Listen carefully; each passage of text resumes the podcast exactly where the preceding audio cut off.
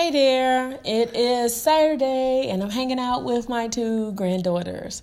So, my granddaughter Jada Jackson has her own podcast and it is about Jada's life and her family and friends.